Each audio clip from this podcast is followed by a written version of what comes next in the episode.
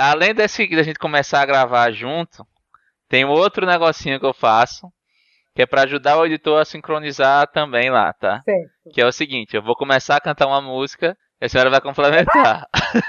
Ó, sua audiência vai fugir, mas eu sei que é somente para sincronizar, porque Vinícius, deixa eu contar, essa pessoa aqui é a pior cantora do planeta Terra. Eu tenho uma história, Vinícius, que é real. Ó, filho ama mãe. E eu tinha um sonho de ser mãe. Engravidei de forma planejada de Rafa. A barriga crescia e eu não queria canção de ninar. Eu cantava Roberto Carlos, Caetano Veloso para ninar. Rafa nasceu. Eu embalava Rafa cantando as músicas, ou na rede, ou na cadeira de balanço. Quando o Rafa começou a falar, quando eu comecei a cantar para ele dormir, ele botou as duas mãozinhas no ouvido, fez assim: Mamãe, canta não, conta história. Oh.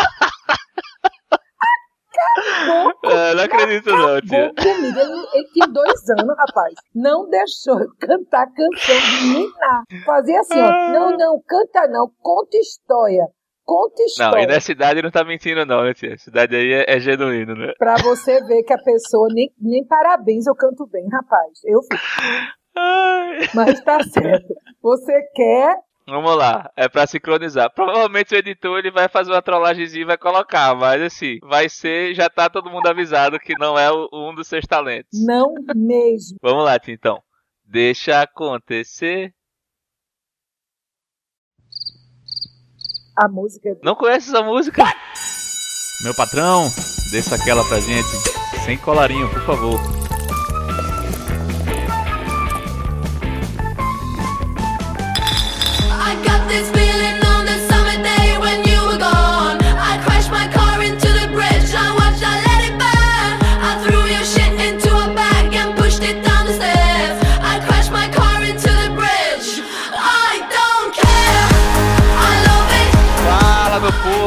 Começando aqui mais um episódio do Sem Colarinho. Já aproveita a oportunidade para pedir você seguir a gente lá no Instagram, arroba sem colarinho, no Twitter, arroba sem colarinho underline. Seguir a gente aí no seu gravador de podcast favoritos, no Spotify, no Deezer, no iTunes, onde você preferir. Segue a gente aí também, toda semana tem episódio, você já fica sabendo, já é notificado. E nesse episódio eu trago aqui uma pessoa especialíssima, uma pessoa que fez parte da minha formação enquanto estudante e enquanto pessoa. As pessoas costumam falar que eu escrevo bem e que eu lido bem com as palavras. E isso, em uma boa parte, se deve a essa pessoa que está aqui comigo. Então, aproveito para introduzir a todos, se é que precisa de introdução, porque ela é uma referência aí no assunto em Recife, em Pernambuco em tantos cantos mais. Fernanda Bergamo é a nossa convidada de hoje.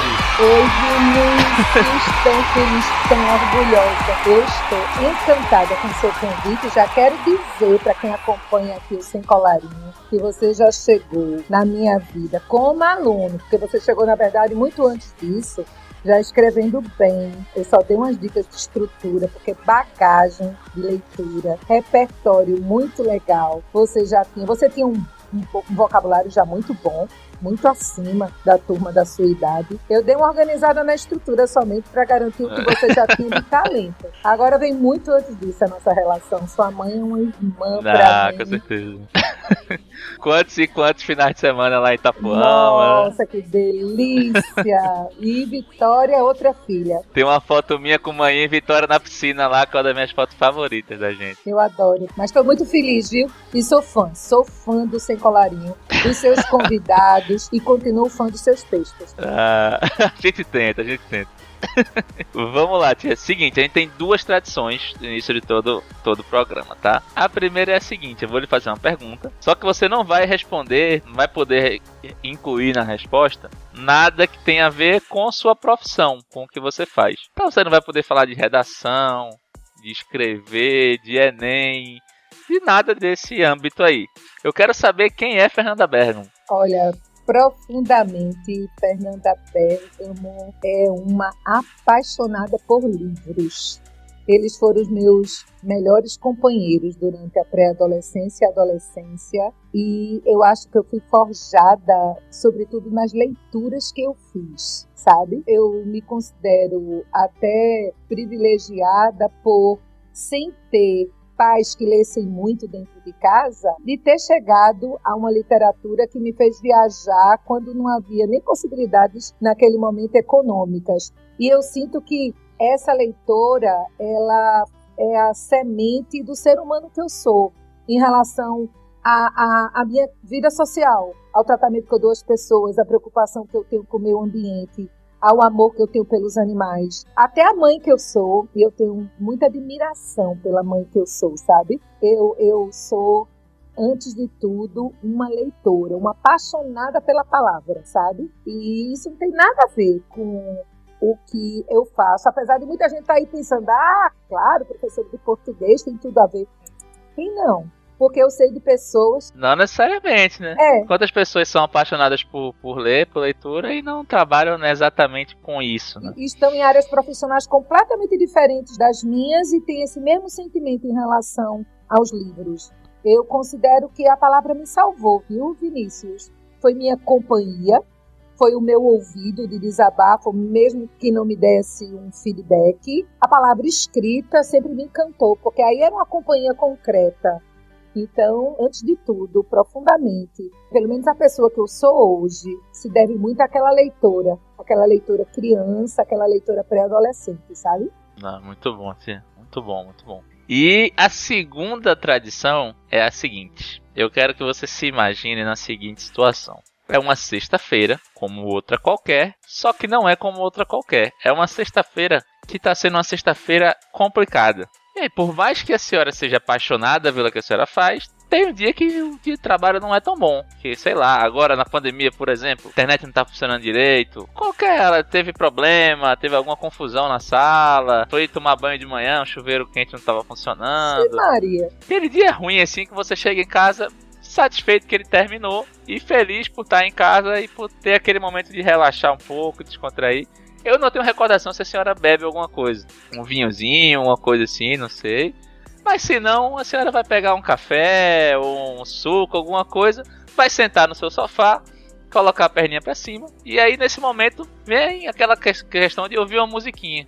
Então eu quero saber que música é essa. Você nessa situação, que música é essa? Porque essa é a música que vai abrir oficialmente aí o programa. Pois olhe, essa música passando pela minha cabeça e me colocando na situação aí daquele dia péssima, ela é cantada por Paulinho da Viola.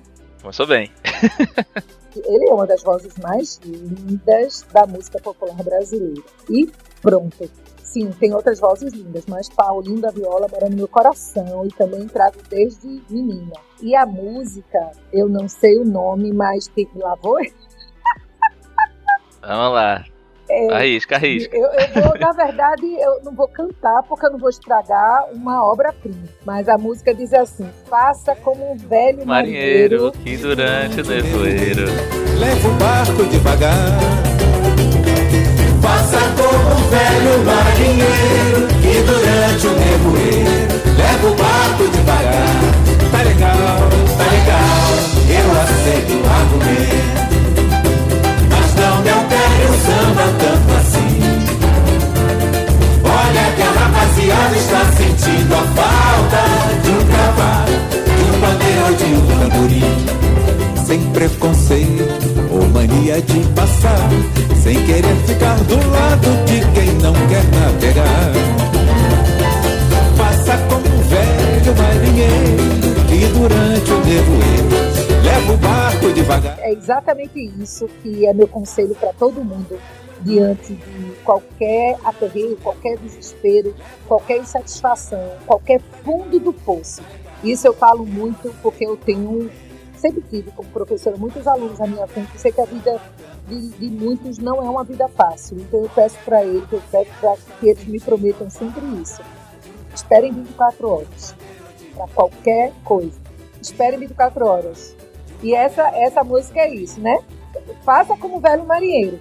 E durante, durante o nevoeiro, leva o barco, barco devagar. devagar.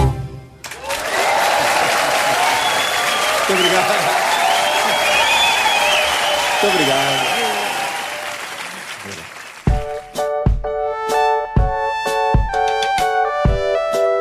Eu Eu gosto muito de saber qual é a primeira lembrança que a pessoa tem da coisa que ela faz, assim, da vida. Então a primeira coisa que eu saber é qual é a primeira lembrança que você tem de ler, de escrever, assim, da literatura em si. Qual a primeira lembrança que você tem? Primeiro, se você lembra qual foi o primeiro livro que leu, assim, que vem na cabeça? Primeira vez que você escreveu alguma coisa que você lembra, assim? Fala um pouco disso, Tia. Olha, é, eu sei exatamente o primeiro livro que eu li. Quando eu falo livro, aí eu estou passando para aquele momento do texto sem imagem. Porque assim, quando você é criança, você tem, você recebe estímulo para ler somente com imagem, já que a criança pequenininha não é alfabetizada. Depois tem mais imagens do que textos, mas há poucos textos. Mas o primeiro livro que eu li eu falava com maior orgulho o título dele, porque eu tinha nove anos. Ó, oh, aos nove anos eu li uma Rua Como Aquela, e a autora era Lucília Junqueira de Almeida Prata. Caramba! E olha, eu lembro, parece que parece que eu escuto a minha voz, Vinícius, toda orgulhosa do alto dos meus nove anos, dizendo que eu fazia questão de dizer a quem me perguntava o que é que eu estava lendo, ou, e aí eu dizia, uma rua como aquela de Lucília Junqueira de Almeida Prata. Porque aquilo me fazia eu me sentir importante. Olha,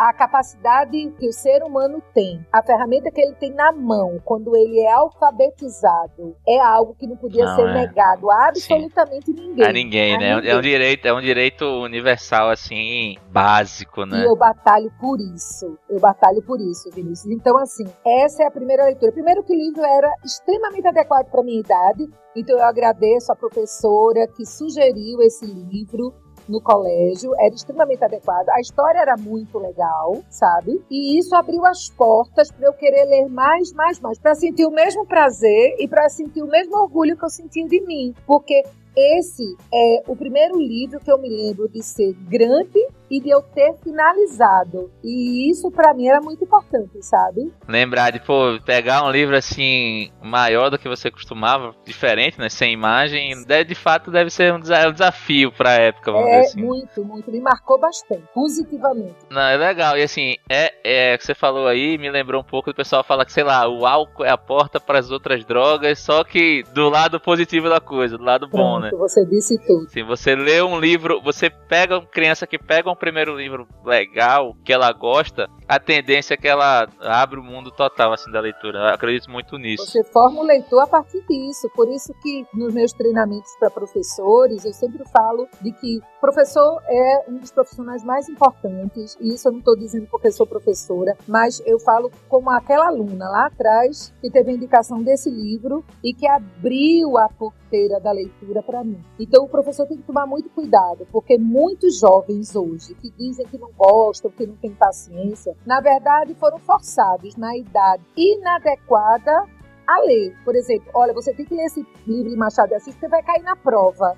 Parece ameaça. E às vezes você coloca Machado de Assis, o maior romancista que nós temos, para uma criança despreparada, um pré-adolescente despreparado para ele. Você nem desperta o prazer pela leitura, você não conquista aquele leitor, e você, nossa senhora, desprestigia. Pelo contrário, você termina criando uma versão, né? Exatamente. É, foi até um, um, dos assuntos que eu coloquei aqui. Acho que teve uma polêmica recente na internet aí. Foi, acho que até com o Felipe Neto, que ele falou algo do tipo assim. Foi, ele acho que foi até de Machado de Assis que ele falou que, ah, Machado de Assis e que criticou essa, vamos dizer assim, incongruência. Foi uma coisa até que eu notei pra saber, pedir sua opinião, mas pelo visto você até já deu um pouco, né? Inclusive eu vi gente discordando que não, que a gente não pode. Ter... Eu lembro de Ariano falando que a gente não pode avaliar tudo pelo gosto médio, algo assim que ele fala. Mas eu acredito que em fase de educação, muito no início, você tem que dar algo um pouco mais palatável, um pouco mais adequado à realidade da pessoa ali, para ela entender a ferramenta, vamos dizer assim, né? ela entender o que é que a leitura pode proporcionar. E aí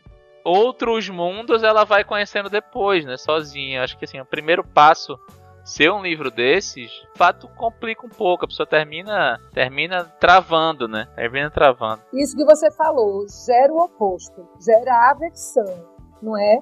E não é por aí. Primeiro assim, que eu tenho certeza que essa não é a intenção do professor.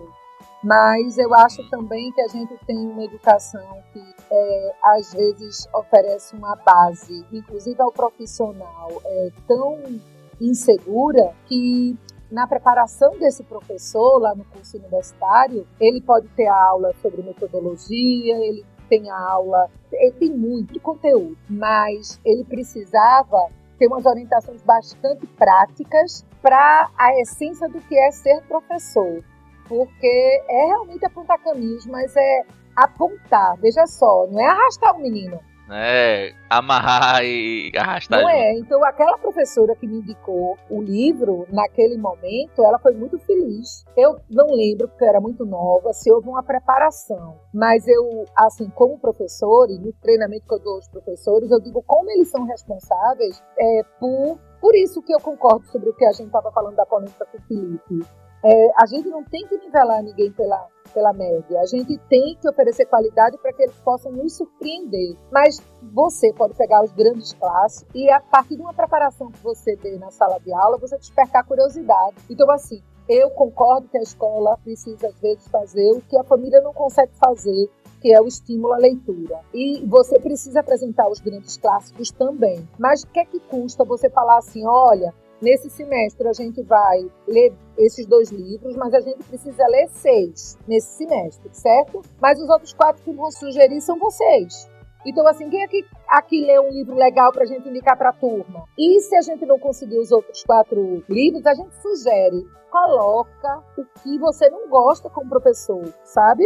Eu tive que ler Harry Potter e gostei pra caramba. Estratégias, estratégias, né? Eu li Paulo Coelho, né? Mas eu precisava ler para poder criticar, eu precisava ler para poder estimular, eu precisava ler para poder encaminhar e aceitar. Então, assim, os meninos sugeriam, eu lia tudo e dava o ok e dizia assim: e por que não fazer isso? Tá bom, a prova vai ser daqui a três semanas, a gente vai ter só um livro, não. Teremos quatro. A turma vai ser dividida em quatro. Cada grupinho vai ler um livro e vai tentar convencer o outro a se encantar.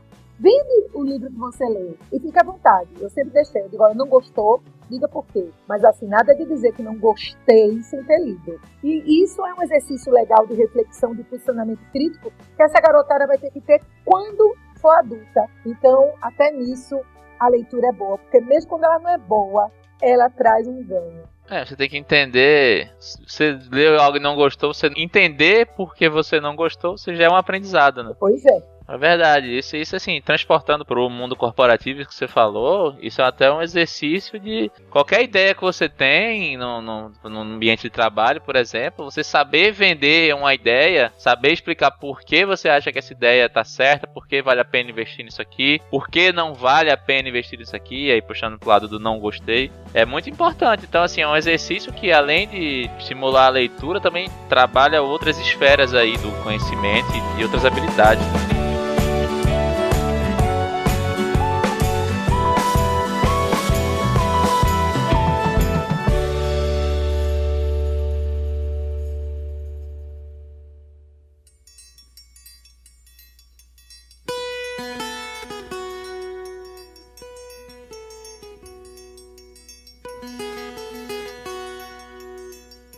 Você falou de Ariano Suassuna. Eu não sei qual é a sua relação com Ariano, Vinícius, mas eu tive uma relação muito bacana. Uma relação de paixão. É, né? Pois é. Eu fui aluna de Ariano Suassuna. Eu acho que eu te contei já essa história, não já? Não, não sabia, não sabia. É, a minha primeira graduação foi em arquitetura. Eu, você sabia que sou formada em arquitetura? Não, pois não sabia. é, pois é.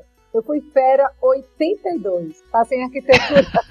e passei em arquitetura na Universidade Federal de Pernambuco em 1982 e no meu segundo semestre, já ao final do básico, eu entro para ter aula de estética e o professor Ariano Suassuna. Eu quase caio da cadeira. Quando eu digo isso, não, não, Vinícius, quando eu digo isso, é quase literalmente. Porque você lembra que eu falei da menina Fernanda, nove anos, leitora. Sim, então sim. eu estava sentada na sala de aula e entrava concretamente o ator que eu admirava. Eu fiquei parada, eu disse assim, eu acho que eu um infarto fulminante, morri, o paraíso é esse. A notícia triste é que ele morreu também, porque ele está na minha frente.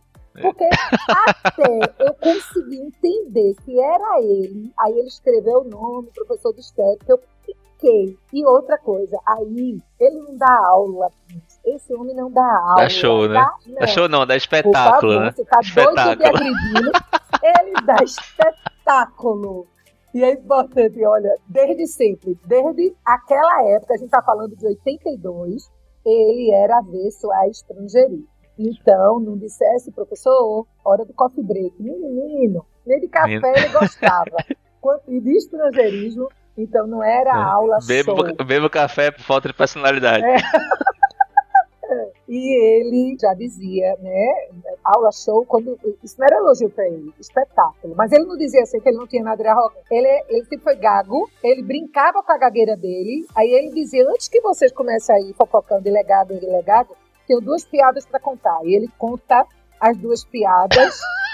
É, olha, é inesquecível, inesquecível. Não, deve ser uma experiência ele assim. dele próprio absurda. e por isso não. E eu fiquei encantada. Só que eu virei um chiclete no cabelo de Ariane, porque eu era na quinta-feira a aula dele, então eu chegava antes para acompanhá-lo da sala dos professores até a sala de aula. E não bastasse depois, eu acompanhava tentando conversar. Olha, 17 anos eu tinha. Eu acho que aquele, um dia ele perdeu, jura tu, um dia ele perdeu a paciência. Eu lembro como se fosse hoje. Eu saindo da sala com ele, ele virou e fez assim: Olha, jovem, você é um peixe fora d'água. Vá buscar um curso que mata essa sua sede. Que é esse mar aqui, tá secando. Aí eu olhei para ele, achando que ele tava brincando, porque ele sempre tinha uma veia cômica. Aí ele, eu, eu olhei para ele, ele disse, eu disse, fazer um outro curso, o professor disse, sim. Esse professor, eu, eu não tenho dinheiro, porque você não pode fazer dois cursos na federal. Eu não tenho dinheiro. Ele disse: olhe, minha sugestão é faça pedagogia, faça letras, mata essa sua sede, porque é impressionante. E essa história de discurso de que não tem dinheiro, quem quer faz. Mas ele deu as costas e saiu. Sabe aquela figura que sempre vestia branco, muito alta, foi, e eu não acompanhei. Porque realmente eu ali, eu me toquei. Eu estava incomodando isso depois de semanas. Só que Ariano era a criatura mais doce deste mundo. Na quinta-feira seguinte, eu não esperei na sala dos professores, já estava na sala de aula. Ele chegou, ele cumprimentou, deu boa tarde, era tarde, quinta-feira. Aí ele passou, eu era, eu estava na terceira banca. Ele foi até a minha banca, colocou um papelzinho em cima da mesa, com a unha dele, ele bateu, disse: "Tá vendo? Valores das mensalidades da Católica e da FAFI. Viu que a FAFI está muito mais em conta? E a boa notícia: cinco professores Caraca. da Federal estão emprestados à FAFI só para garantir a excelência do curso. Aí ele disse que você vai fazer. Eu tenho até hoje esse papel escrito por ele. Ah, no final do Jesus. ano, eu fiz, eu fiz vestibular para letras na FAFIRE. Passei no curso da noite e fui levando, né, arquitetura e letras. No dia que eu dei minha primeira aula, só veio Ariane na minha cabeça. Porque o tal peixe, o peixe encontrou, não foi o aquário, não. Foi o mar. Era uma sensação de pertencimento, de encantamento, mas só veio Ariane na minha cabeça. Eu terminei arquitetura por terminar, porque para meu pai era muito importante. Se você perguntasse a ele, cinco anos depois de eu formada em arquitetura, três anos depois de ser formado em letras, e já trabalhando como professora. E sua filha mais velha faz o quê? Ele dizia com a boca cheia. Arquiteta. Arquiteta. Ele não dizia professora, não. dizia, ó, foram anos, porque esse país maltrata muito o professor. E o meu pai, ele considerava que era um curso menor, o curso de letras. Ela estudou tanto. Mas isso, isso existe até hoje, né? Imagina naquela época, pois né? É. Mas Ariano foi um divisor de águas em minha vida, não tenha dúvida. Não, não sabia, que, que sensacional, não, Jesus. Maravilhoso, maravilhoso. E depois, eu trabalho há 16 anos no projeto educação da Globo, né? Então, eu tive a oportunidade de poder falar para ele que a professora estava tentando honrar o que ele tinha me dito lá naquele corredor do CAC há tantos anos, porque foi um grande diferencial. Ah, que, que maravilhoso, que maravilhoso. Assim, também sou apaixonado assim por ele. Apesar de discordar de algumas coisas que ele fala, eu admiro muito a maneira como ele pensa, a maneira como ele se comunica e a pessoa que ele, não chegar a conhecê-lo, mas assim, a pessoa que ele parecia ser assim, né? Parecia ser uma pessoa que irradiava alguma coisa assim, né? Com um, uma aura boa, uma coisa, uma coisa legal, o cara que sabia rir muito de si mesmo, assim, né? O cara, assim, sensacional. Eu, eu vejo repetidamente as coisas de vídeo dele na internet, de vídeo de palestras dele. Entrevista dele com, com o Jô Soares, devo ter visto Nossa. umas 10 vezes aí pra baixo. Ele é maravilhoso.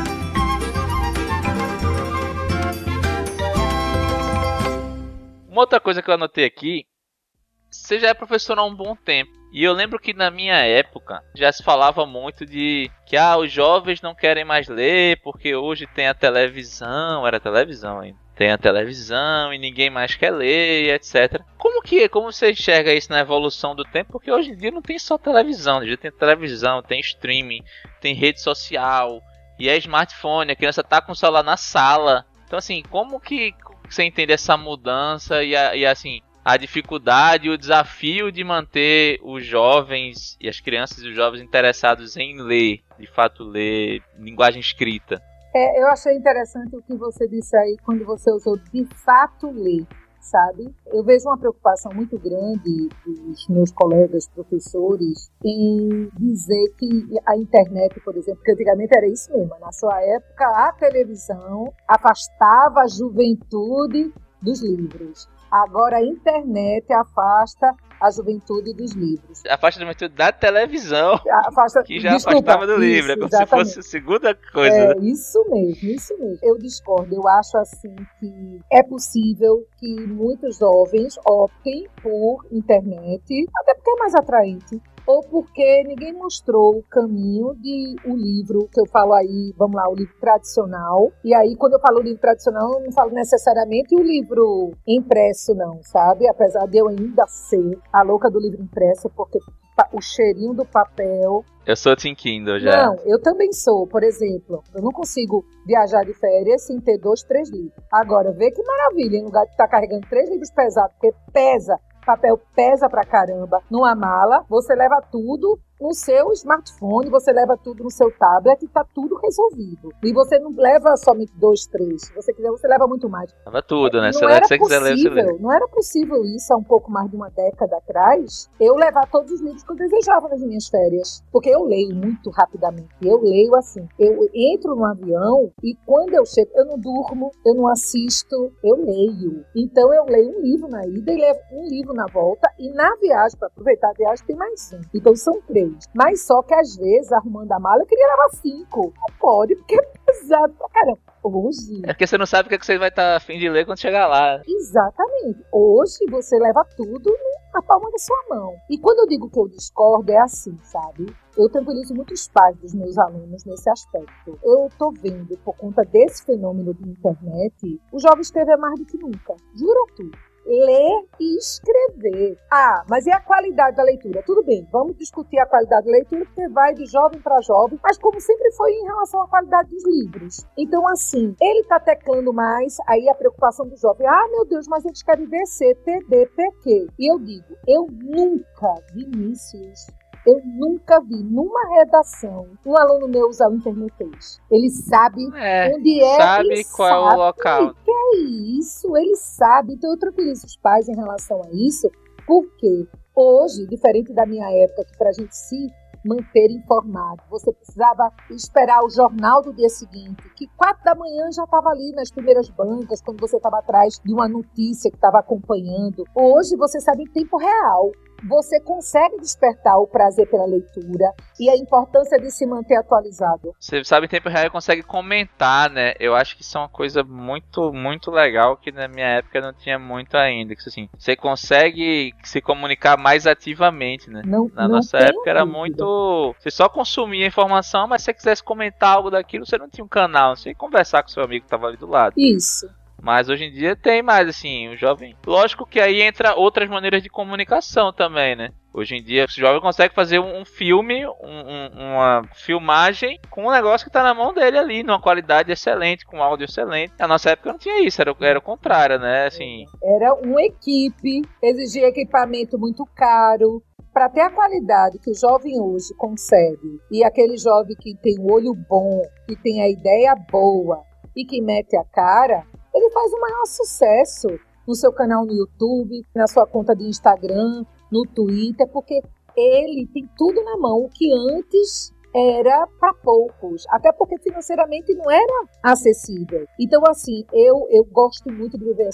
A minha geração é uma geração que diferente da sua, eu falo porque assim, você tem idade dos meus filhos e eu me lembro de Felipe ficar espantado quando a gente falou para ele a primeira vez que a gente pagava multa se a gente não rebobinasse a fita para devolver a na fita. locadora. Não, eu peguei essa época, essa época eu peguei. É, né? É porque assim, Rafa não se espantou também não. Rafa lembrou, mas Felipe, mais novo, da idade de Vitória, eles antes que rebobinasse não pagava multa. Então assim, a minha geração é uma geração que se encanta que se encanta porque os, você fala do celular dentro do carro quando o telefone sem fio nem era realidade. O telefone com fio era coisa de família rica. Tem que comprar a linha telefônica. Comprar a linha né? na fila para comprar a linha. Era um investimento. Tem que declarar de renda. Isso, e, e, tinha gente que comprava três linhas, alugava e tinha uma renda. Vê que negócio de doido. Hoje você não consegue compreender isso de jeito nenhum. Então, assim, eu entendo a preocupação dos pais, mas eu acho que essa questão de internet exige novas orientações, certo? Mas eu vejo mais leitores e mais produtores de texto. Eu vejo. O que me preocupa em relação ao aprendizado é que a minha geração aprendeu. A de você diz assim, tia, eu não sei, mas espera um pouquinho. Vai lá para o Google e responde. Aquilo que eu aprendi sobre o coração ter dois ventrículos, ter duas aurículas, isso não saiu da minha cabeça. A geração de hoje diz que besteira. Eu não sei agora, mas deixa eu pesquisar.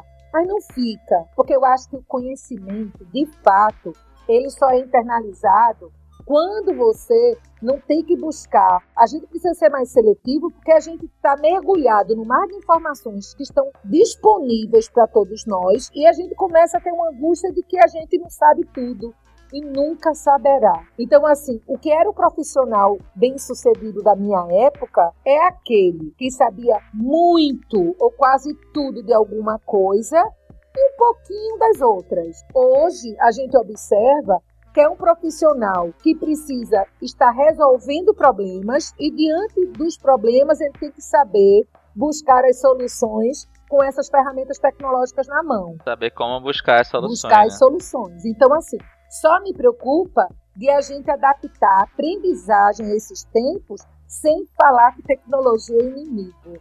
Tecnologia tem que ser ferramenta. Eu acho que esse desafio de, de atualização da aprendizagem ele vem de muito tempo, né? Porque você pensa assim, você pensa na mudança do ambiente de trabalho da época da Revolução Industrial para cá, que mudou totalmente, né? A gente passou por um momento parte mais fabril e depois um ambiente um pouco mais corporativo ali, de escritórios, depois para um escritório que agora tem computadores, e agora está passando por um momento que as pessoas trabalham da própria casa e fazem o que a gente está fazendo aqui agora, mesmo estando a milhares de quilômetros de distância. Não é verdade? Mas, ao mesmo tempo, você pega, por exemplo, o sistema de ensino, ele é, assim, lógico, não exatamente o mesmo, mas ainda é muito parecido de, ah, é uma sala com tantas pessoas, é um professor que está num quadro, está falando daquele mesmo jeito para todo mundo. Então, assim, fica a impressão de que o mundo mudou, mas a educação, assim, educação de massa, pelo menos, ela não conseguiu acompanhar essa mudança no mesmo ritmo. Aí entra não, não só o colégio, entra a faculdade também, entre outras coisas. Né? Isso é triste, porque você me falou de algo sobre o qual, sobre o qual eu li, isso já tem muitos anos, não sei dizer quantos, mas é, era uma, uma metáfora, né, de que uma pessoa ela acaba sendo abduzida, levada para um outro canto e quando ela retorna, ela retorna 100 anos depois. Aí ela entra em desespero porque o mundo era mais calmo e está caótico. Os carros estão mais velozes e tem mais capacidade. Aí essa pessoa corre e entra numa igreja para poder tranquilizar o coração. Aí o padre está cantando musiquinha e o padre é youtuber e o padre conta piada. Aí essa pessoa sai e entra no restaurante.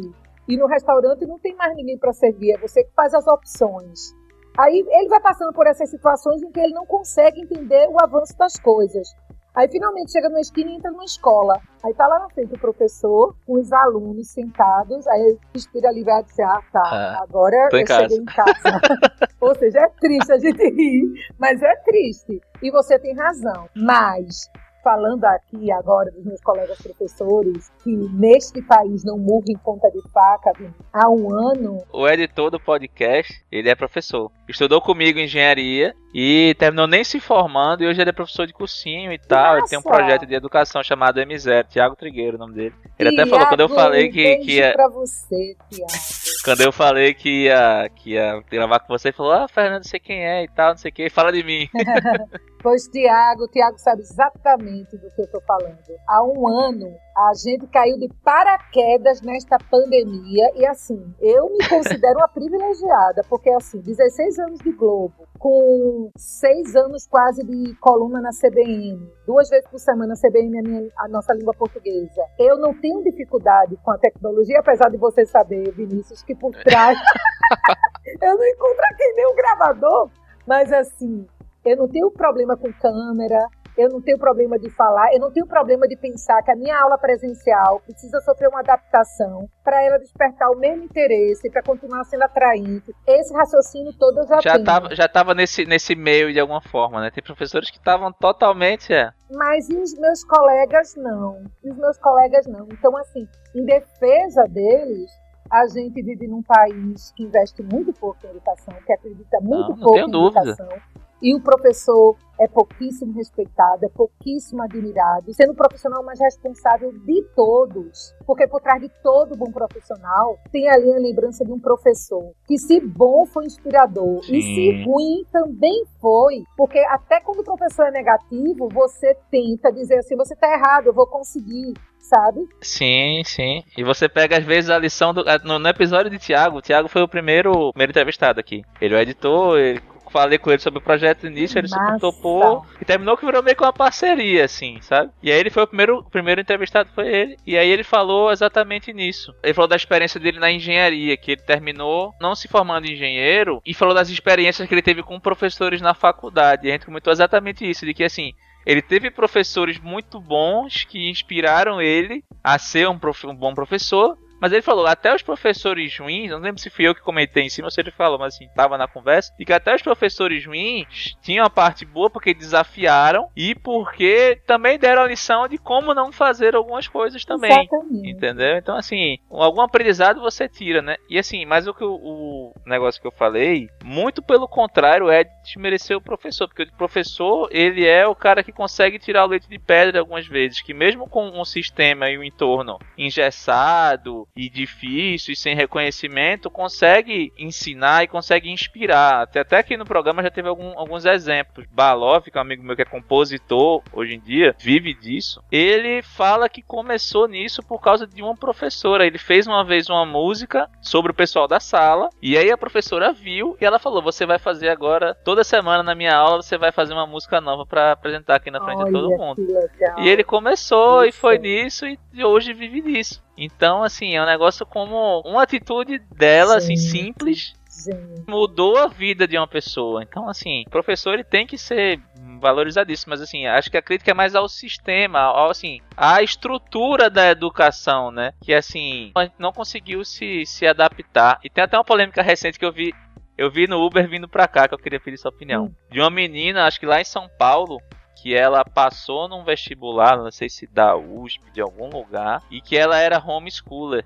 Ela passou no vestibular sendo homeschooler e ela foi, foi negada a matrícula dela, alguma coisa assim. Vou ver se eu acho aqui com mais detalhes. Mas ela, ela largou o colégio no, no primeiro ano, se eu não me engano. E aí foi para educação domiciliar, e já é considerada legal no país. Ela vai ter dificuldade, mas só burocrática, porque ela vai conseguir provar que ela concluiu o ensino médio na educação domiciliar. E isso eu começo a entrar em contato com esse tipo de realidade agora, mais recentemente, por conta da formalização da educação domiciliar, não é? Porque assim, eu, eu conheço esse processo dos americanos, extremamente comum, não é verdade?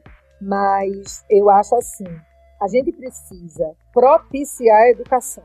E às vezes há motivos que levam à evasão escolar. Às vezes é, por exemplo, distância, né? Por exemplo, alguns é, questão mesmo de quem mora na área rural, mas quer uma educação de qualidade e a tal escolinha ali perto só trabalha até o fundamental e eu não vou para o ensino médio mudando de cidade porque eu preciso ajudar meu pai aqui na Terra. Então, esse é um exemplo que eu apoio integralmente. Tem aquelas pessoas com dificuldade de socialização. Socialização, tem muitas, uma coisa que eu pensei também. Muitas, né? Tem algumas com traumas de bullying, tem algumas pessoas do espectro autista. E eu sou a favor da educação inclusiva, ou seja, a escola tem que estar preparada. Aquela criança precisa ser preparada para o mundo. Ela tem direito à convivência. Conviver né, em sociedade é fundamental para o crescimento do ser humano. Mas se existe, é porque há uma necessidade, não é verdade? A educação domiciliar, Sim, sim. eh, ela surgiu para resolver um problema. É um problema, é. Eu não consigo entender, ver um pai trazer pra si, assim, eu acho que falando de regra Então. geral, né? Não pode ter o caso específico, não. Assim, trazer pra si essa responsabilidade, essa que é um, um grande, né? Se educar uma pessoa e tal, se não tem um motivo muito forte por trás disso, aí seja qual for. E essa questão da pandemia, Vinícius, o antes e o depois do ensino em casa, porque assim, passaram meses que os pais precisaram ajudar os filhos. E alguns desses pais, eles eram sempre contra a escola, contra o professor. Era o professor que estava errado, era o professor que era preguiçoso, era o professor que não não Não entendi, Não a- entendia. A, florzinha de alecrim dele né? mais ou menos o talento do filho dele. É. Esses pais, muitos com os quais eu falei, mudaram completamente a opinião. Porque Sim, depois de e 10 agora dias dando Ficaram do aula, outro lado da. então você disse tudo. Quando o pai pega para si essa responsabilidade, talvez haja uma necessidade muito grande que justifique isso. Então, assim, a gente não pode julgar, não é? E como eu sou Sim, a favor, sim. há uma preocupação muito grande com a qualidade da educação do país.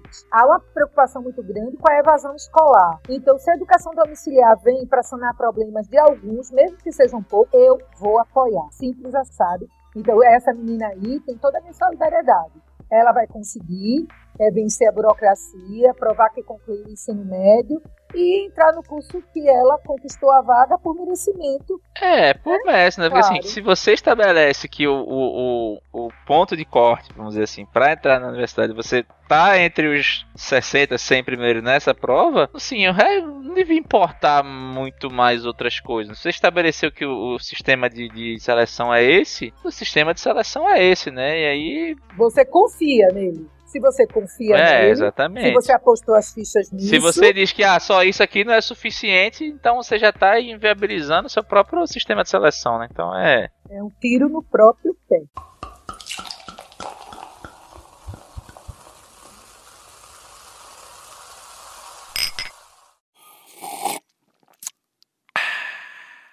Outra coisa também que eu vi legal que é aquela série que está fazendo sobre é série portugueses, né? Que é falando sobre o português de Portugal com o português do Brasil.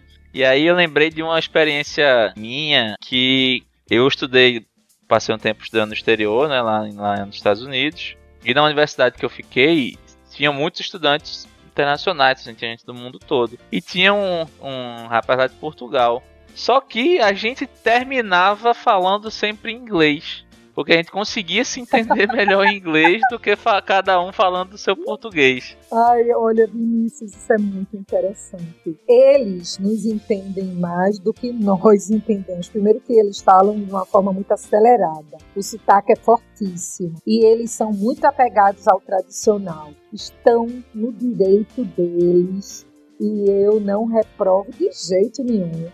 Mas eu acho que a riqueza da, da língua está exatamente nisso.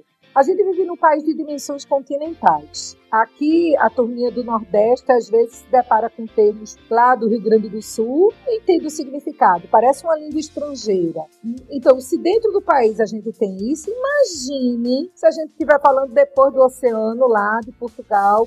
O que eu adoro nos portugueses é que eles são muito literais. Enquanto a gente dá muita volta, eles vão direto ao ponto. Ó, tem, um, tem um caso que aconteceu comigo, mais de um, mas esse é muito interessante. É, eu, eu e Ivanilda, a gente estava lá em Lisboa e queria chegar ao castelo em São Jorge. E a gente chegou em determinado local que estava perto, aí não sabia se dobrava à direita, à esquerda ou se pegava uma bifurcação que estava para trás. Aí tinha um, português passando, aí eu perguntei assim: o senhor sabe onde fica o castelo de São Jorge? Aí ele disse: sei, e continuou. Sei.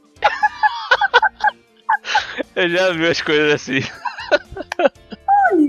Você não perguntou onde era, só perguntou se ele sabe. Aí eu parei, mas ele tá certo. Ele, ele sabe. É. Ele não foi descortês, porque ele me respondeu. E, mas assim, não era. Mas brasileiro é assim. Mesma coisa, no restaurante, a gente esperou liberar uma mesa e sentamos. E o garçom passou com um prato para servir na mesa do lado, que a gente não sabia exatamente o que era, mas o Vanildo achou muito legal, assim, bonito, cheiroso. Chegando com fome é triste, porque aí você come que você. Chamou atenção. Né? Eu faço direto. Eu chego no restaurante, tô, sei lá, olhando o cardápio, em vez de passando alguma coisa, ô irmão, o que é aquilo ali? Vê pra mim. Você pergunta certo. É, o, que é aquilo, o que é aquilo ali? Esse garçom serviu, quando ele voltou, a gente estava pronto para fazer o pedido, a Ivani disse assim: Eu quero aquele prato. Ele fez: Não, senhor, aquele é daquela mesa. Se o senhor quiser, eu trago outro para o senhor. Mas assim, o jeito literal deles é muito encantador. É engraçado, porque é como a mente deles funciona, né? Pra eles não, não é esquisito, né? Pra eles deve ser esquisito ver a gente perguntando uma coisa e ter uma resposta diferente, né? Eu ver você perguntando, sabe onde é, e a pessoa respondendo com a localização. Isso deve ser tão esquisito pra eles quanto o contrário. Perfeito. E aí, a proposta do quadro foi de Vanessa, Vanessa Andrade, que trabalhou muitos anos aqui na Globo, e ela mora em Portugal, é filha de portugueses, tá com o marido lá, que é Bill Antero. Aí ela disse, Fernanda, vamos, vamos, porque tem tanta coisa interessante, tanto que o da semana é sobre pegar e apanhar, porque a gente usa pegar o tempo todo. A gente pega um táxi, a gente pega uma cor na praia, né? A gente pega o que caiu no chão e eles não usam pegar, eles usam apanhar, né? Porque eles acham que pegar é agarrar. Então, quando você diz assim, olha, eu vou pegar um táxi, eles parece que eles estão imaginando que a gente vai abraçar o táxi. Tá abraçando o táxi. Então, eu acho divertidíssimo e é muito rico, porque há expressões antigas que têm muita explicação portuguesa, na origem portuguesa. Então, é um quadro que eu tenho me divertido demais para Ah, fazer. muito legal. Eu vi alguns episódios e achei muito massa. Essa conexão é muito legal. E toda quinta-feira tem lá, tanto no Insta de Vanessa quanto no meu. É bem interessante. Massa. Eu lembrei do, do vídeo de Ariano que ele fala que é, recebeu uma, uma homenagem lá do presidente de Portugal na época. Falou: Ó, eu nunca fui fora do Brasil, não. Agradeço, nunca fui fora do Brasil, não. Mas se eu fosse. Fosse pra algum lugar, iria pra Portugal, porque na Europa é o único país que tem a decência de falar português. Ele tinha um medo de avião, Ariano, um medo, um medo, um medo. E isso deixou ele ainda mais amarrado aqui. Ele tem histórias muito engraçadas. É, ele, ele fez, ele fez Jô Soares vir, ir pra Recife pra, pra gravar com eles. né? Veja, veja só.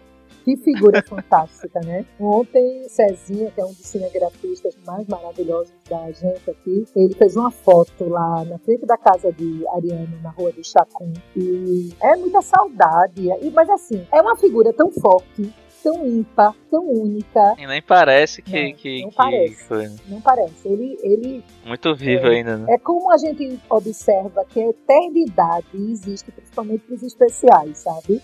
Isso é fundamental, porque estamos aqui os dois a contar histórias de Ariano, como tantas outras pessoas estão fazendo isso e mantendo aquela figura viva. Ele e eu acho, eu concordo com você, há coisas que eu concordo totalmente com ele. Essa questão assim da rejeição ao estrangeirismo, mas veja a intenção dele. A coisa é que Portugal é muito assim, né? Portugal não, não usa termo inglês pra quase nada, né? Pelo que eu vejo, assim. Ele- Eles transformam na palavra em português, eles traduzem quase que literalmente, né? o rato, o mouse. Agora, vê uma coisa interessante que vou te dar um spoiler de uma pesquisa que a gente está fazendo. A placa de pare, basicamente só o Brasil traduziu. Em Portugal é stop. Então, assim, Sério? exatamente. A gente está ah, isso eu não pesquisando. sabia, não. Pois é, interessante. Então, assim, é, eles realmente são muito a favor da língua portuguesa tradicional e pura. É telemóvel, né? Telemóvel. Telemóvel, o, o ônibus é o autocarro, rato, que é o mouse, mas a placa é de stop. A gente aportuguesou, né? É o pare, mas eles não. Então a gente está montando uma pauta exatamente por conta dessa placa. Porque é uma curiosidade interessantíssima. Ah, que legal. Interessantíssima. E assim, eu aprendi essa também recentemente, que carona, né, é boleia. Eles chamam, me dá uma boleia, Hum, Nem sei se é hum. dá, mas é boleia, carona. E realmente, a boleia, que é aquela parte onde vai o motorista e o passageiro, né, da, do, do digamos, Do do caminhão. veículo, do caminhão. Tem a A carroceria, gente usa boleia pra é, caminhão, a né? gente usa boleia para caminhão e eles usam para carona.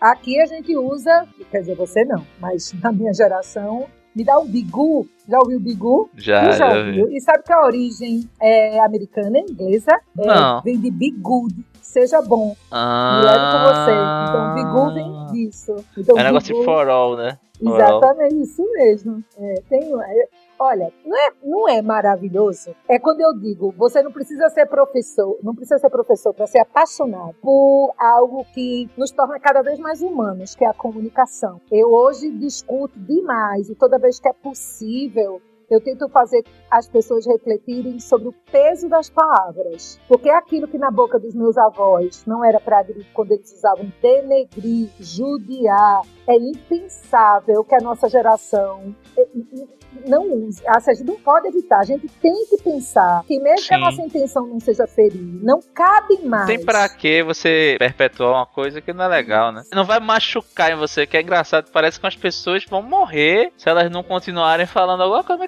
que, muda na tua vida. Se, se, se tem uma origem ruim e se, e se pô, machuca uma pessoa e não, e não te prejudica de nenhuma maneira, por que não? Ah, mas eu não sei a origem. Eu não tive intenção. Não é isso. Esqueça a origem, esqueça a intenção. Se fere uma pessoa e a, a, a língua portuguesa, a comunicação, que dá mil maneiras diferentes de dizer a mesma coisa, por que que você escolhe aquela que fere? É, e não é que você tá cometendo um crime se você falar, porque, assim, são anos e anos de você habituado com uma coisa, mas, assim, tomar pelo menos essa consciência de tentar evitar. Isso.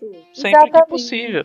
Se falar, beleza, ninguém vai morrer, etc. Não, a gente não vai mudar um negócio de décadas e séculos em um momento. Mas o primeiro passo é reconhecer e o segundo é tentar, pelo menos, evitar, né? É só o que a gente quer. É exatamente isso. E ao reconhecer, tentar mudar. Porque o reconhecimento é tudo que às vezes as pessoas pedem. A gente é muito melhor ser humano quando a gente, a gente se percebe incompleto, imperfeito, imutável. Não é fracassar, mudar de opinião. Não é ser fraco. Não é nem corrigir, mas assim seguir outro caminho. Muito pelo contrário, é empático. É a questão da empatia. Se coloque no lugar do outro, porque se fere o outro, que é que custa evitar, não é? Eu tava até conversando agora com, com os amigos sobre. Teve uma polêmica no Big Brother do Rodolfo lá com o João. Que o João tem um cabelo Black Power e tal. E o, o, o Rodolfo, ele tava com uma peruca que era volumosa e ele falou assim. E assim, pelo menos eu assistindo, me pareceu um negócio que de fato não era mal intencionado. Ele falou porque o cabelo era volumoso, mas assim, não talvez na cabeça dele não tivesse essa questão de que há um, todo um estigma histórico com isso, que quem usava o cabelo assim foi julgado historicamente, etc. Então assim, não pareceu. E assim, na, eu não achei o ato dele maldoso. Mas assim, virou uma polêmica.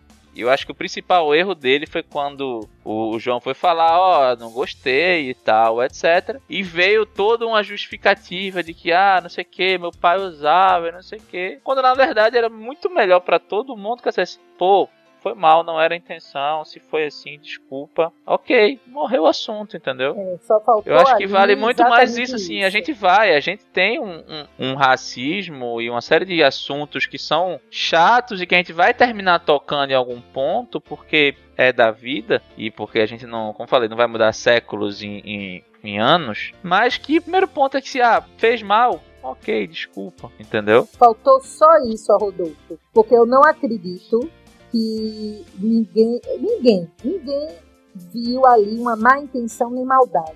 Não viu. Mas a questão é que ele tentou justificar, ele tentou justificar, ele tentou justificar quando a primeira coisa.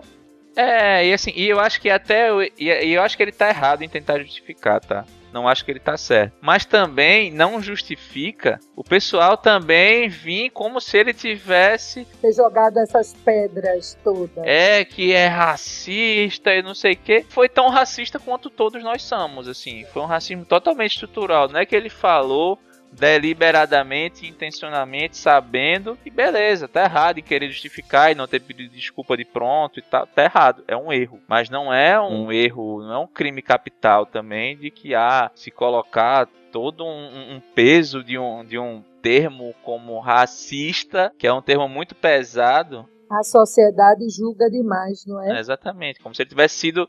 Existem racistas, existem racistas intencionais. A gente tem que guardar esse termo para essas pessoas, pessoas isso, que de fato defendem. Isso. Graças a Deus são a minoria, mas assim, a gente tem que guardar esse termo para quem merece. A gente tem que guardar esse tipo de, de apontamento e de, de contundência para fatos e, e pessoas que precisam dessa contundência. Se a gente gasta essa palavra, esse termo com coisas menores, a gente termina dando armas para quem quer dizer que isso é besteira, que o mundo tá ficando chato ou que qualquer outra coisa. Então assim, eu acho que cabe da gente que luta pelo certo saber a medida das coisas também.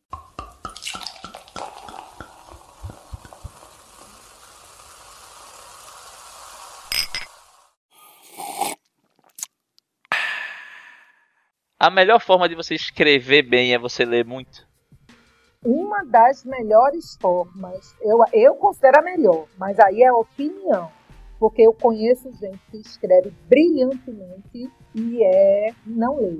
Olha, eu vou dar um exemplo. No ano retrasado, o único mil de Pernambuco foi de um aluno meu, que é Tiago Nakazon. Tiago, ele, ele ganha mil num país que pouco mais de 50 pessoas obtiveram a nota máxima. É, eu vi aqui um. Só eu vi aqui uma notícia que você postou que era só 28 estudantes tiraram nota mil no Enem, enquanto 87 mil zeraram. Exatamente. Isso foi esse último Enem, né? Isso. O penúltimo, que foi esse com o Tiago, o Tiago foi um aluno fora da curva, porque assim, o, o pernambucano que tirou mil neste último Enem, ele já estava fazendo direito, ele tem vinte e poucos anos, ele tem uma bagagem de leitura impressionante, como todo bom estudante do curso de direito. Direito, não tem então, como não. É o que o país imagina que seja o perfil do candidato da nota mil do Enem. Tiago vem fora disso porque fez a prova com 17 anos, estudante do Colégio Boa Viagem, e um jovem que nas entrevistas, quando perguntava, você lê muito, você lê o quê? Ele dizia, não. E aí ele dizia, Berta não vai me matar.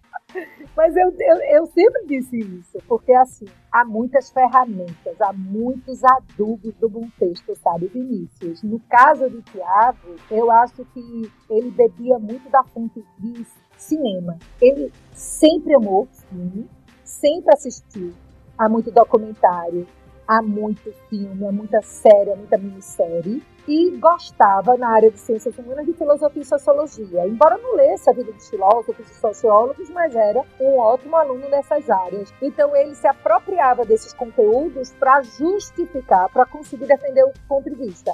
Porque já que o, texto é gênero dissertativo argumentativo, ele precisa de uma exposição de qualidade que seja o exemplo para dizer que a tese merece credibilidade. E Tiago tinha isso na mão sem ser um excelente leitor. Mas todo mundo que me pergunta, Fernanda, para escrever melhor eu faço o quê? Leia. Essa é a minha sugestão, porque esse, esse é um conselho não só para você escrever bem, mas é para você ser feliz, sabe? Para você, é juro, porque assim a felicidade que eu tenho com a leitura é a que eu quero para todo mundo, sabe? Então assim, ah tá, tem é, é pouco dinheiro, o livro é caro no Brasil, né? Então assim, você quer ganhar muito dinheiro, você quer viajar ao mundo, porque é outra maravilha, você sabe disso, você viaja muito e a gente sabe que é um prazer muito melhor do que você ter bens de consumo e você pagar por experiências é uma coisa assim fantástica. Mas você lê e você viaja sem sair do seu local. Você pode ter um mundo de pobreza à sua volta quando você tem riqueza na sua mão, lendo. Então, quando você me pergunta, esse é o conselho, é só, ou, ou quando você diz assim, só escreve bem quem lê muito, não. Não. Mas eu não tenho a menor dúvida de que quem lê muito escreve bem. Tem maiores chances de escrever bem, né? Não, não tenha dúvida. Tem todas as ferramentas. Você pode chegar para mim e você falar assim, Fernanda, olha, no colégio eu tenho casos e casos todos os anos. No colégio eu não passo da nota 5 em redação. Não passo... Aí o pai diz, eu não sei por quê, porque ela lê tanto, ela gosta. Eu digo, eita, gosta de ler. Para esse tipo de aluno, eu digo assim, ó, me dê seis semanas, um mês e meio, e você vai estar com o melhor texto para o Enem ou para o vestibular ou para seu concurso. Porque ele já tem a bagagem, ele já tem a leitura. Agora, vamos pro oposto. Precisa do método, né? É. pro oposto. Não lê nada. E também é fraco na redação. Não são seis semanas que eu vou conseguir resolver seu problema. Deu para entender? Essa, deu, deu. essa é a questão. Então, assim, leia para ser feliz, leia para escrever bem, leia para ser um profissional de qualidade de Estado no mercado de trabalho, assim, no mundo. Porque quem lê bem tem essa capacidade de atrair as pessoas. São pessoas mais interessantes. Não tenho a menor dúvida disso. Que, de fato, existe é uma grande dificuldade. Assim, a gente é um país, talvez não de analfabetos tecnicamente, assim, né? Mas a gente ainda tem muito analfabetismo funcional, né? Pessoa que, que lê um texto, ela sabe as letras ali, sabe juntar as sílabas, mas ela não consegue compreender. E eu acho que uma segunda coisa é que as pessoas não conseguem muitas vezes se expressar. Acontece muito de eu ver que uma pessoa tem algo que ela entendeu muito ali, que ela tá na cabeça dela muito certa, mas ela não consegue pôr em palavras para fazer as outras pessoas entenderem aquela mesma coisa que ela tá ali dentro. Isso deve ser muito ruim. Essa sensação deve ser muito ruim. Não tenho muito esse problema, mas assim, imagino que deve ser muito ruim. Você não conseguir transmitir os pensamentos. Porque assim, ajuda em tudo, né? Você saber se expressar bem, saber se comunicar bem, ajuda em tudo. Ajuda desde você estudar melhor, porque uma das maneiras, maneiras de se estudar é ensinando. E também relacionamento. Como é que você sustenta um relacionamento de longo prazo? Se você não souber se comunicar, se não souber expressar o que você sente, se você não souber expressar de uma maneira legal, não agressiva, o que você não está gostando. E como é que você consegue trabalhar e ter uma carreira próspera se você não consegue se comunicar, se você não consegue vender suas ideias, se você não consegue se vender, entre aspas. Você não consegue é, mostrar para as pessoas que aquilo que você está fazendo ali é legal por causa disso, disso, disso, isso aqui. Essa parte do oral que você fala, dessa dificuldade de, de se expressar, ela também essa dificuldade é minimizada com leitura, porque assim, eu dou treinamento e dou curso de atualização de língua portuguesa no mundo corporativo já há muitos anos também, muitos anos. Tanto em ambientes em que há uma exigência, não é nem necessidade, uma exigência da linguagem culta, formal, porque eu trabalho para a Defensoria Pública, dando curso para a Defensoria Pública, para o Ministério Público, para a Escola Judicial do TJPE, que é um nível culto, como eu também dou treinamento para publicitários, não é? Então, assim, que é um, um um ambiente profissional, mas de linguagem informal, mas eu observo que há pessoas que são profissionais fantásticos nas suas áreas, com dificuldade na comunicação escrita e ou oral. E aí, não só a leitura ajuda, uma leitura específica, como aquilo que eu digo assim, porque assim, são poucos os ambientes profissionais que vão te liberar de falar em pouco. São pouquíssimos. Você vai ter reunião com a sua equipe, você vai ter que transmitir o seu conhecimento ou alguma informação para outras pessoas. Então, mesmo em ambientes em que a comunicação não é tão oral, você vai passar por isso. Então, as pessoas que têm dificuldade de bloqueio nisso precisam se preparar. E eu sempre dou a mesma dica. A gente já se sente mais confortável quando a gente fala sobre o que a gente domina. Então, a primeira coisa, o básico do básico é estude, se informe sobre o que você precisa falar. Sim. E trace um plano. Você não pode despreparar, não é? Então, assim, você precisa saber quanto tempo você tem, quantas pessoas serão, qual é o conteúdo que espero que você passe. E você precisa montar um plano e treinar. Então, assim, hoje, todo mundo em home office e participando de reunião nas diversas plataformas. E olha, eu acho que eu já usei todas. Aqui o Zoom, mas o Skype, toda semana lá no CBN com o StreamYard. Aí tem o Cisco Webex para os cursos lá do TJPE. Todas, todas. Mas quem vai se apresentar precisa treinar. Então, assim, você pode assistir aos tutoriais para ficar familiarizado com as ferramentas, para não ser pego de surpresa. Você tem que pensar em tudo. Então, aí, na comunicação, como é importante a comunicação? Para você, inclusive, ascender profissionalmente. Na comunicação, você precisa prestar atenção. Que linguagem você vai usar? Porque precisa ser uma linguagem adequada. Precisa ler a audiência, né? Ao conteúdo conteúdo, ao ambiente, ao assunto, que cenário. Então, assim, dá uma olhadinha no teu cenário, na sua roupa, no tom da sua voz, grave você mesmo falando e seja o seu maior crítico. Caramba, eu fiquei com muito perto, ou então eu cortei minha cabeça, ou eu estou falando muito devagar, sem energia, vou dar sono. Então, assim, o legal é que pode até não ser fácil lidar com a língua portuguesa, que é uma das mais difíceis do mundo, mas é uma língua também muito generosa, porque ela te dá caminhos diferentes para você atingir seu objetivo. Então, dentro do estilo de cada um. É mil maneiras você falar a mesma coisa, né? Exatamente. E você pode descobrir que seu estilo é o, é, é o primeiro passo para você se sentir confortável. Eu vou manter meu estilo. Então, assim, meu cacoete, meu vício de oralidade, que a gente fala aí, né? Tá, ok. Vocês, alunos, ficavam anotando aquela palavrinha que os professores repetiam, repetiam, repetiam. Hoje foram 12, outro de nada, foram 18, né? Então, assim, você pode manter seu estilo, mas ficar confortável. E se você tentar ser um comunicador que se baseie em uma única qualidade, basta uma, adequação. Tem gente que diz assim, ah, fala bem quem lê muito, fala bem quem fala rebuscado. Não, quem fala rebuscado, fala chato, dá sono, é desagradável. Pode falar bem para uma parcela desse tamanho, assim, né? Uma audiência muito específica. Você não pode falar só para os seus pares. Você pode falar só para os seus pares quando você só tiver os seus pares na sua frente. Então, são advogados e aí o latinismo, o rebuscamento é bem-vindo, porque você está com a audiência igual, são seus pares. Mas se você fala para um pequeno grupo heterogêneo, você precisa saber que a adequação é o caminho para que você seja claro. Esse é um dos grandes desafios do, do, do direito para mim, assim, porque é, é, quase uma outra língua mesmo, assim. Tem umas coisas que é possível. Mas as coisas estão melhorando, Vinícius. Não, melhora bastante, com certeza. Mas eu já cansei de receber e-mail e etc. que eu tive duas situações receber e-mail do jurídico, por exemplo, que o cara montou e-mail super lá, que tenho certeza que, que pra, pra quem entende da coisa deve estar uma coisa mais esclarecedora do mundo. Acho que eu peguei e liguei, ó, oh, fulano, explica isso aqui, brincando até assim, né? Me explica em português.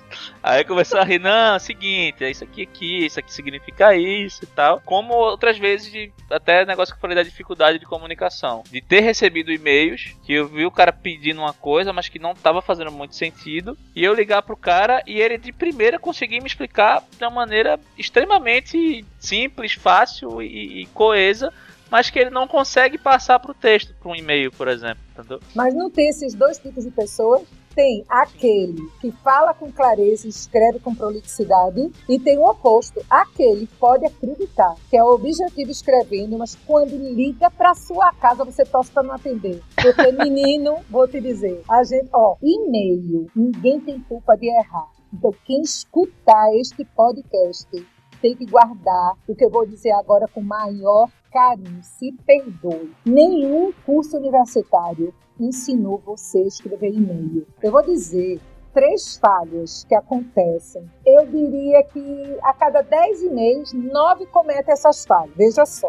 O primeiro é num ambiente profissional que exige uma certa formalidade. Você começar o e-mail com caro senhor Mário caro senhor Mário, vírgula. Saudação inicial com vírgula certinho. Aí lá e começa assim. Gostaria de informar, no corpo do texto tem, segue em anexo a planilha solicitada e se despede cordialmente a assinatura.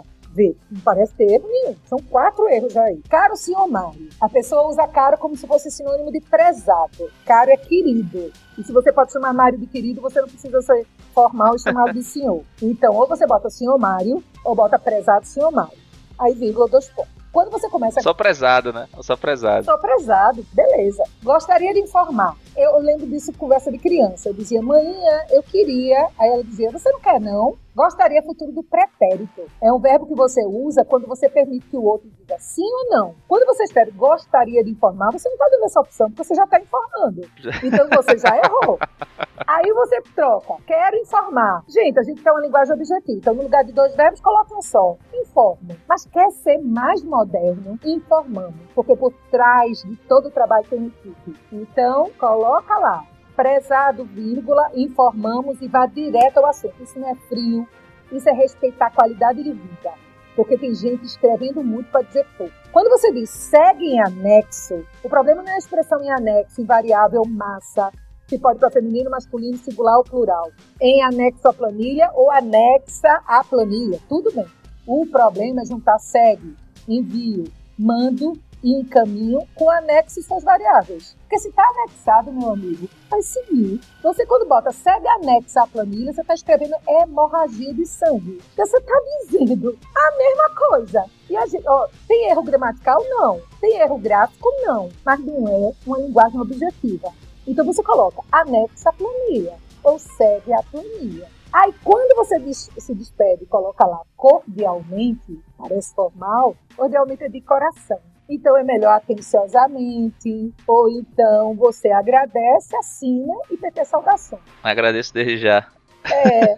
Só que ninguém sabe disso, Vinícius. E ninguém teve aula de e-mail, né? Ninguém teve, ninguém teve. Então ninguém tem que ter se sentir culpado. Uma das falhas mais comuns de quem acha que está falando bonito ou escrevendo bonito é usar o danado mesmo. Ah, então, a planilha foi revisada. A mesma continha erro. Minha gente, o erro é seu que usou a mesma assim. Não é. Agora, veja, o mundo ensina errado. Porque aquela lei estadual do lado da porta do elevador antes de entrar no elevador, verifique se o mesmo tá errado. O mesmo encontra-se nesse andar. Pois é. Então, assim, ninguém tem culpa de errar. Mas a gente tem culpa quando a gente não se atualiza, não se recicla, não avalia o próprio texto. Eu acho que o melhor, o melhor conselho que eu posso dar para quem deseja melhorar a própria comunicação é pegue alguém que você confia muito, aí a sua companheira, ou o seu colega de trabalho, ou o seu irmão ou seu amigo, e pergunte mesmo, coração aberto, como é que você acha que eu posso melhorar na minha comunicação? Porque quem convive com você pode dizer coisas que vão melhorar demais a sua atuação. Tem gente que fala alto demais. Olha, Felipe aqui em casa, eu digo isso, né? Então não é, não é fácil o que eu digo, mas não faço o que eu faço. Então eu dei esse conselho no curso. Voltando para casa com o Felipe, eu disse, né? Tem que perguntar, né? Filho, tu acha que eu preciso? Certo aquele dia dizer que eu não precisava melhorar nada, viu, Vinícius? Felipe, tu acha que eu preciso melhorar alguma coisa? Aí ele fez, mãe, quando tu atende o telefone, parece que tu tá dando aula. Baixa o de voz. Aí eu disse, eita filha, então vamos combinar um sinal? Eu vou tentar lembrar, mas quando eu esquecer, tu olha para mim e faz um gesto, somente para eu baixar o tom. Porque às vezes você fala muito rapidamente, às vezes o tom tá errado, às vezes você fala muito perto da pessoa, às vezes você toca muito na pessoa enquanto fala, e você não sabe se isso é bom ou se é ruim. Então, se você confia em alguém, pergunta, se desarma, porque essa é uma forma de melhorar a própria comunicação.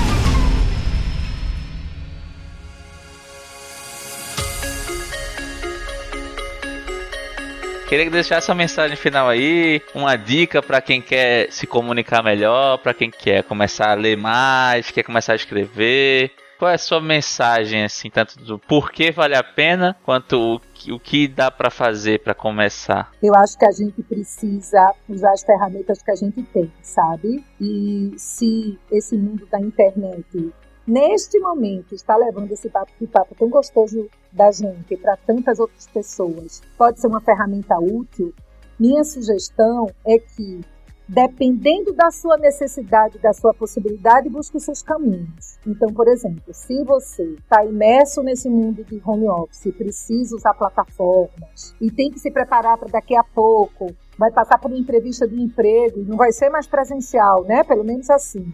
A gente ainda vive um contexto de necessidade de distanciamento. Aproveite esse tempo para se preparar. Assista vídeos, tem muita coisa legal. Eu acho que você já deve ter assistido muita palestra do TEDx, já, não já? Vinícius. Já, já. Muito. Pois é. O TEDx tem um, um, formato massa, porque no geral são 20 minutos. Então, Sim. você busca alguém que você admira e se você não conhece a pessoa, um conteúdo, um assunto que te interessa, e assiste. Se por acaso você gostar do que vai assistir, copie, porque não é feio copiar inicialmente. Aproveite do outro que você admira para depois de você experimentar começar a colocar o seu estilo. Modular, então, né? Modular. Você começa e tira aquilo como base, né? Tem um livro muito base. bom que chama Roube como um artista, não sei se você já leu. Massa, perfeita a sua sugestão. Perfeita. Que é sensacional. Eu, eu, sugeri ele no outro episódio que eu gravei isso. Olha também. que maravilha. E aí que ele fala isso, né? Que na, nada é 100% original. Tudo você, você. Tudo que você acha que criou do zero, você está criando porque você tem referências. E mesmo que seja intencional, desde que você use uma como base, mas construa algo em cima e faça algo novo de, em algum gênero,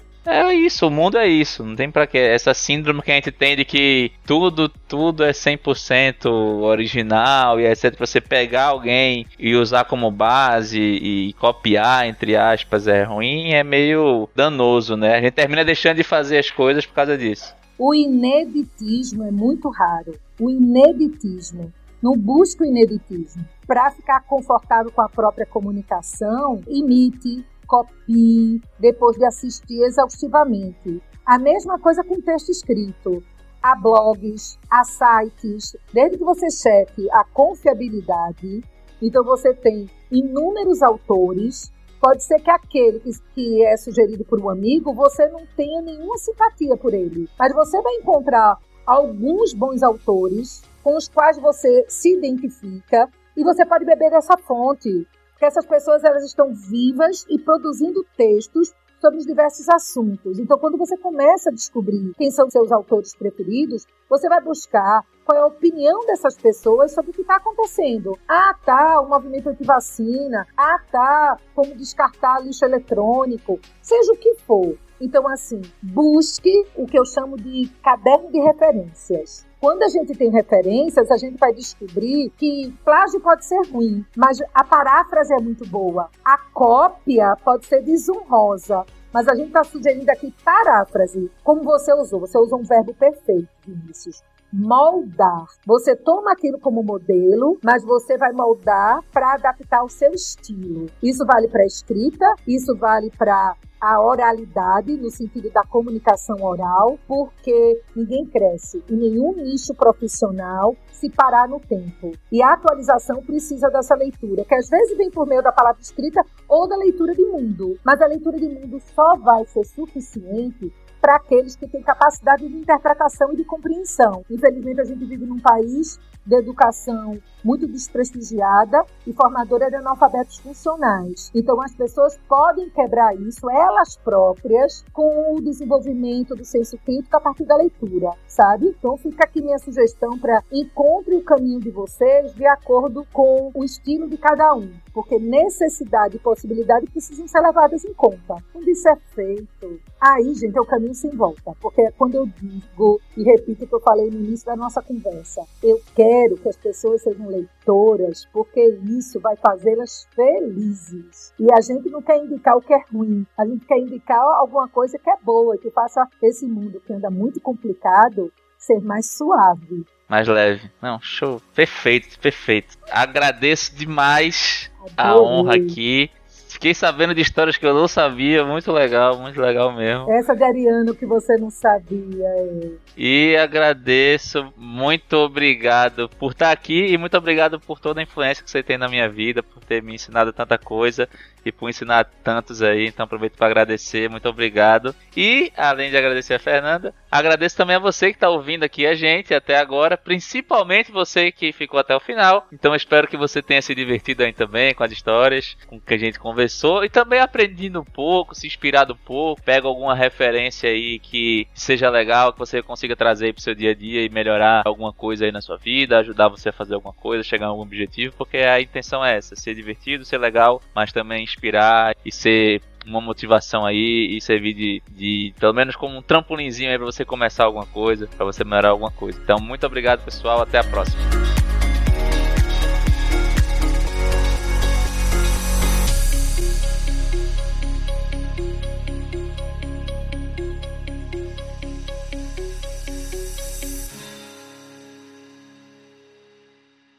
Tem uma polêmica com essa música, não sei se a senhora sabe. Essa música ela chama Argumento, né? E tem uma música de Jorge Aragão que chama Moleque Atrevido. Você já ouviu? Quem foi que falou que eu não sou um moleque atrevido? Ganhei minha fama de bamba no samba de roda. Fico feliz em saber o que fiz pela música, faz favor. Respeite quem pôde chegar onde a gente chegou.